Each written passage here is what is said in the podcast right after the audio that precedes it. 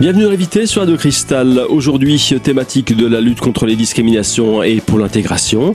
Et deuxième émission consacrée au secours catholique et à ses activités pénitentiaires en milieu carcéral. Je suis toujours en compagnie de mes invités, bien sûr, Marie-Claire, Jean-Pierre et Jean-Marc.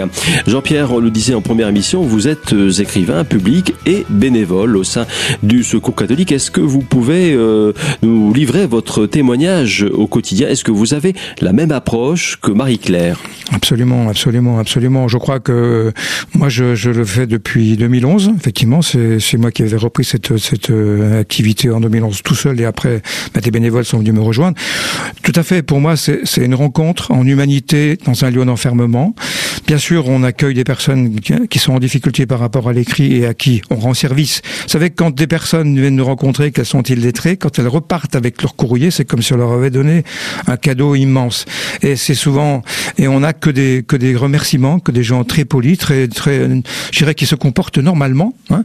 On imagine que derrière les derrière les barreaux, il y a c'est le fantasme qui qui en général se véhicule dans la société. On pense qu'il y a que des monstres. C'est pas vrai. Nous on rencontre des humains. On ne va pas rencontrer quelqu'un qui a un numéro d'écrou, on va rencontrer, on va pas rencontrer une détenue ou un détenu, on va rencontrer une personne. Hein. Et on dit, nous, toujours personne détenue. On ne parle jamais de détenu, effectivement. Et c'est vrai que euh, un témoignage, si vous voulez, quelqu'un m'avait dit, vous savez, quand on est en prison, on ne vaut plus rien. On est au degré zéro de la société. Et vous, vous, vous êtes des bénévoles, vous venez gratuitement nous rencontrer, Hein et en fait, c'est redonner de la dignité à des personnes qui n'en ont plus par rapport à leur propre euh, regard, si vous voulez. Hein. Jean-Pierre, vous intervenez euh, sur des détenus euh, masculins ou féminins, ou les deux, et Marie-Claire? Nous intervenons sur les deux. Nous avons une liste. Nous téléphonons euh, le vendredi matin déjà pour connaître le nombre de, de, personnes que nous devons rencontrer. Ensuite, en arrivant, nous avons la liste. Euh, nous passons par le secrétariat et euh, on a une liste et on, on rencontre. Euh, on ne connaît pas le motif hein, de, de, de, notre rencontre au départ et on voit aussi bien les, les femmes détenues que que les hommes. Et oui, ce sont ça des dure, gens... Ça dure combien de temps à peu près Alors ça, c'est vraiment. Il n'y a pas de durée. Quelquefois, on peut passer euh, plus d'une heure avec une personne. Hein, parce que la même personne peut nous demander plusieurs courriers. Et en moyenne, vous voyez combien de personnes, euh, Marie-Claire, dans Alors, la dernière fois, j'en ai rencontré huit. Huit mmh. Oui. Euh, une, autre, une autre fois 6, voyez-vous.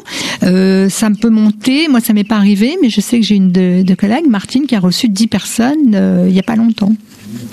En, oui, oui, en une après-midi. Alors, il y a aussi les demandes de vêtements, mais peut-être que Jean-Pierre en parlera euh, tout à l'heure, parce que nous ne recevons pas toujours pour euh, rédiger un courrier, mais euh, la personne, vous savez que ces personnes, donc, on l'a dit tout à l'heure, sont dans la précarité et elles n'ont pas de vêtements ou très peu de vêtements, et surtout au, au, changement donc de saison, il faut faire face. Et vous intervenez à quel niveau, de quelle façon, Marie-Claire, hein, dans ces cas-là? Alors, pour les vêtements? Oui. Eh bien, pour les vêtements, ben, on, leur, on leur demande ce qui leur manque.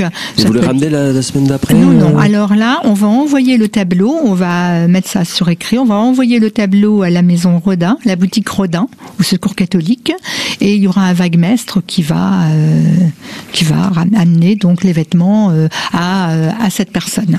Vous savez, ce sont quand même des personnes qui euh, qui sont donc là il y a des conditions la précarité la précarité et puis aussi pas de visite pas de visite de leur famille pour pour obtenir donc euh, ces, ces vêtements. Et oui Marie-Claire on peut le dire on l'ignore euh, malheureusement trop souvent. Les détenus sont souvent en situation de précarité. Je vous propose de poursuivre votre témoignage dans un instant. À tout de suite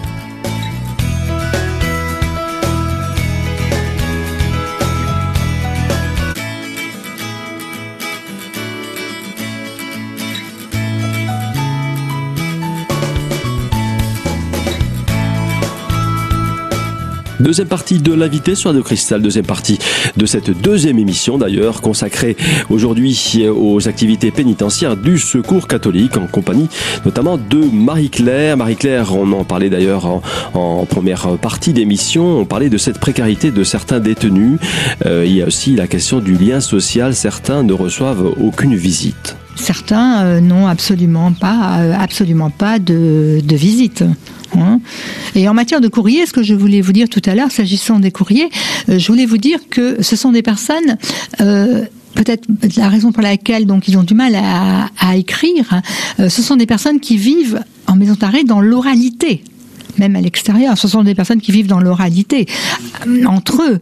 Et euh, alors que dans notre société, eh dans notre société, tout est consigné tout est consigné par écrit. Lorsqu'ils vont euh, sortir, donc ils seront libres.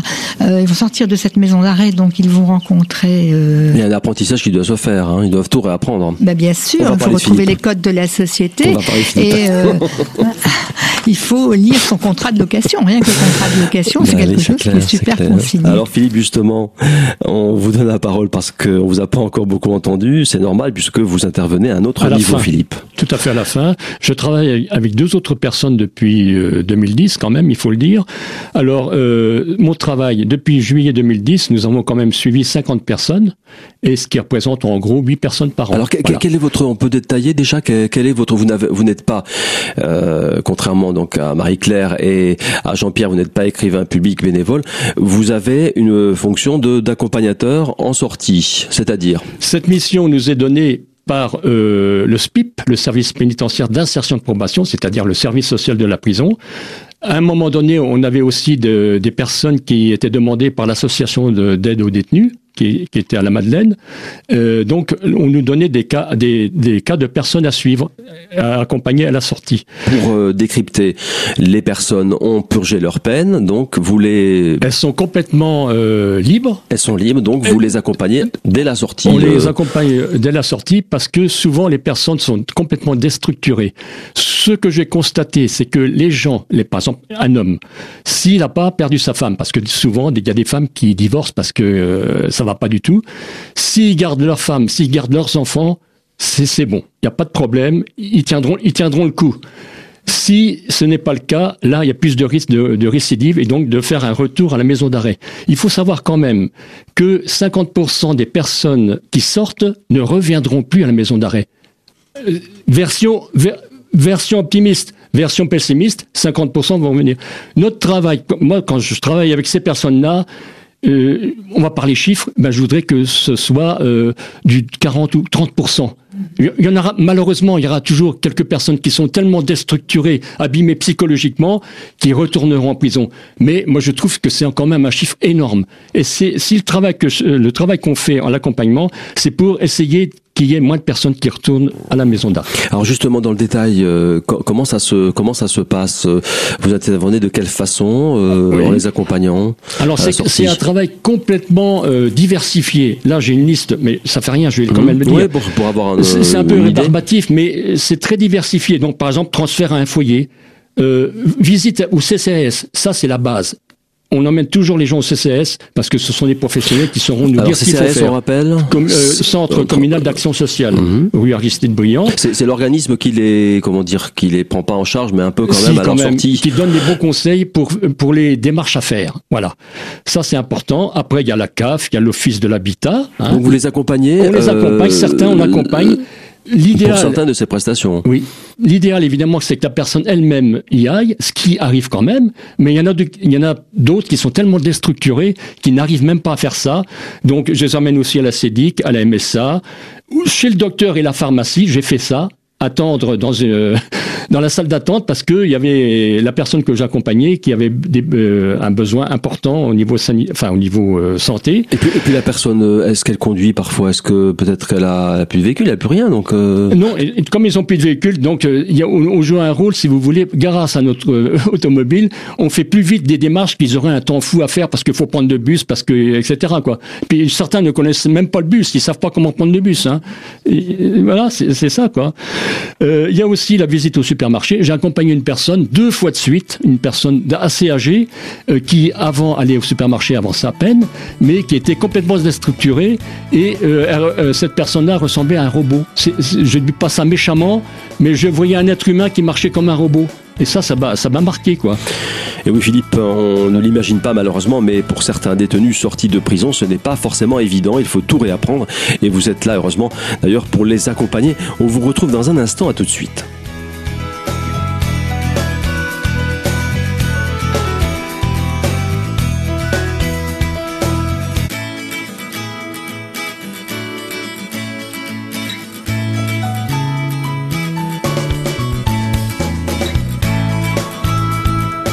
Troisième et dernière partie de l'invité sur de Cristal en compagnie du Secours catholique et deuxième émission d'ailleurs euh, consacrée aux activités pénitentiaires du Secours catholique en compagnie notamment de Philippe. On le disait tout à l'heure, Philippe, en deuxième partie d'émission, euh, vous êtes là pour accompagner les détenus qui sortent de prison et pour eux, on peut le dire, c'est un, c'est une véritable épreuve, c'est un vrai défi. Oui, oui, et puis alors, euh, il y a aussi les visites au centre d'addiction, parce qu'il y a quand même des gens qui sont, comment dire, qui ont besoin de Subutex, de produits de substitution aux drogues dures.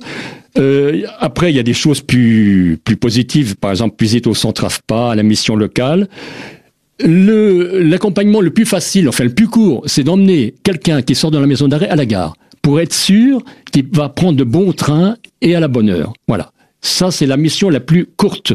Par contre, il y a des missions qui durent beaucoup plus longtemps. J'ai accompagné une personne récemment. Ça m'a pris 11 heures de présence dans une semaine. Donc, pour faire toutes les démarches administratives, pour tout faire. Voilà, 11 heures. C'est ça. Donc, vous êtes un peu substitué au CCAS euh, Au CS, on est un peu le, le bras extérieur du CCAS et on est le bras extérieur du SPIP, du service social.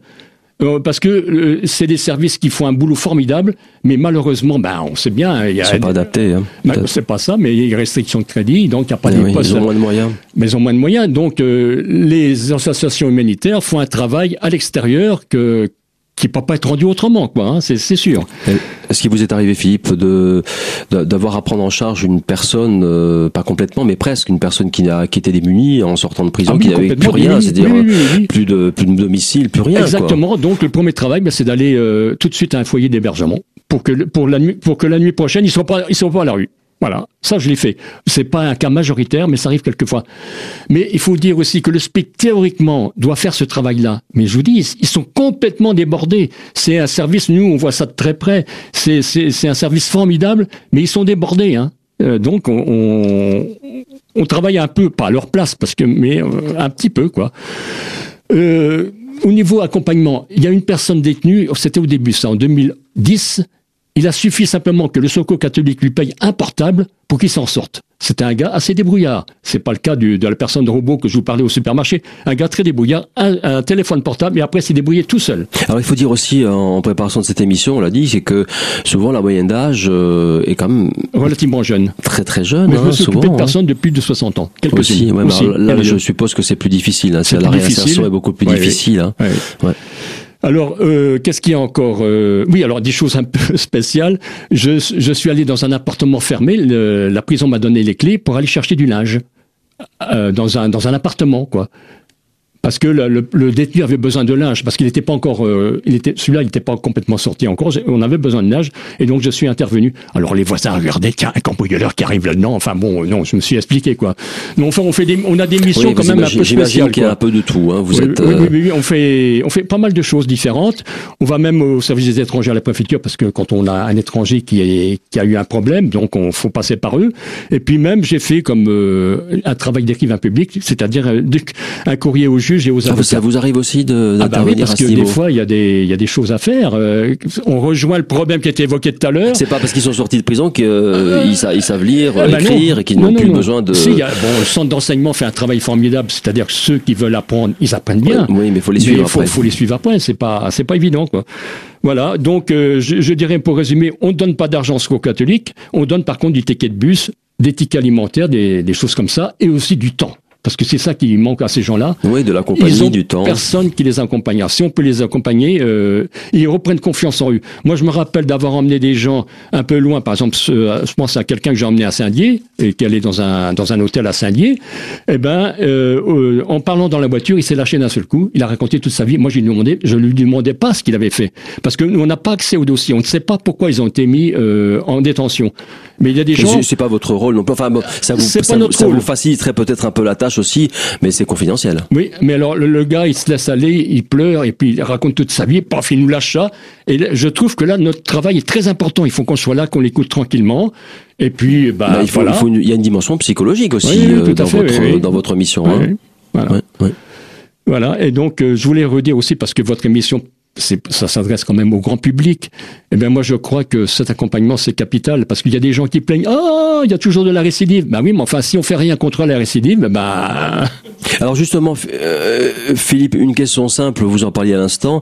Euh, qu'est-ce qu'on peut faire pour aider ce, le secours catholique? Est-ce qu'on peut, au niveau des vêtements, est-ce qu'on peut intervenir alors, Au niveau des vêtements, bon, il y a la, boutique Rodin, donc euh, on peut toujours donner des vêtements, mais moi je vais vous dire franchement, hein, ce qu'on a besoin, c'est bénévole. Hein. Ben oui. Voilà. Parce que dans, dans mon activité d'accompagnement, par, nous, on a des, comment dire, du des choses on a des, une vie familiale, une vie, une vie de, ou autre associative, donc il faut que... Euh, vous avez besoin avant tout de, bonne volonté, hein, comme on dit. Hein. Vous êtes bénévole. On, a besoin de bénévoles, beaucoup de bénévoles.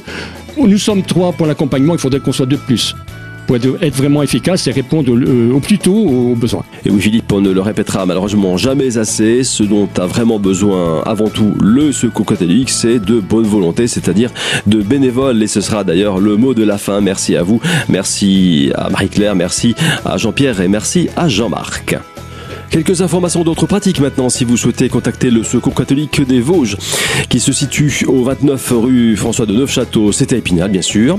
Un numéro de téléphone le 03 29 29 10 30 et un site internet bien sûr pour en savoir plus secours-catholique.org.